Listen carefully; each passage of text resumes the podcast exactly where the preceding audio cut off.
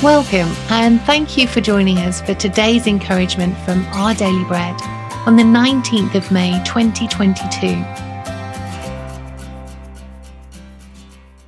The Bible reading today is Exodus chapter 16, verses 4 and 5, and verses 13 to 18. Then the Lord said to Moses, I will rain down bread from heaven for you. The people are to go out each day and gather enough for that day. In this way, I will test them and see whether they will follow my instructions. On the sixth day, they are to prepare what they bring in, and that is to be twice as much as they gather on the other days. That evening, quail came and covered the camp and in the morning there was a layer of dew around the camp. When the dew was gone, thin flakes like frost on the ground appeared on the desert floor. When the Israelites saw it, they said to each other, What is it? For they did not know what it was. Moses said to them, It is the bread the Lord has given you to eat. This is what the Lord has commanded. Everyone is to gather as much as they need. Take an omer for each person you have in your tent. The Israelites did as they were told. Some gathered much, some little. And when they measured it by the omer, the one who gathered much did not have too much, and the one who gathered little did not have too little. Everyone had gathered just as much as they needed.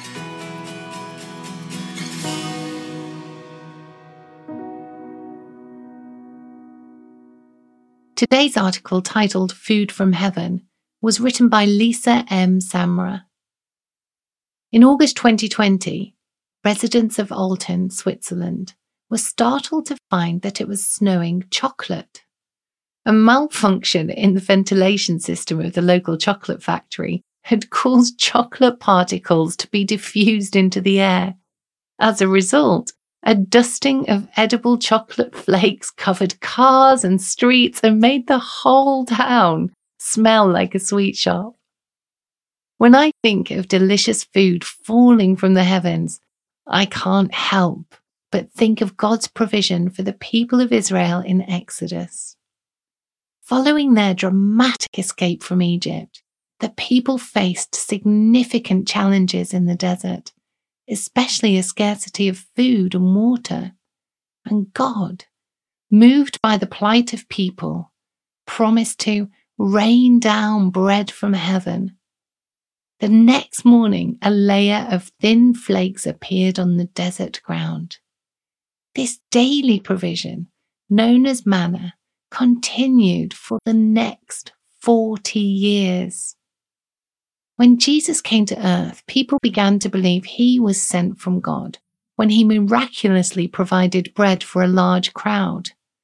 But Jesus taught that he himself was the bread of life, sent to bring not just temporary nourishment, but eternal life.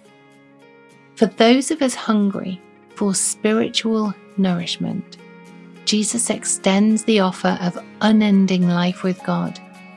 May we believe and trust that He came to satisfy those deepest longings. Let's pray. Jesus, thank you for choosing to come to earth to offer your life so that I could enjoy a relationship with God for all eternity. Amen. Today's encouragement was provided by Our Daily Bread Ministries.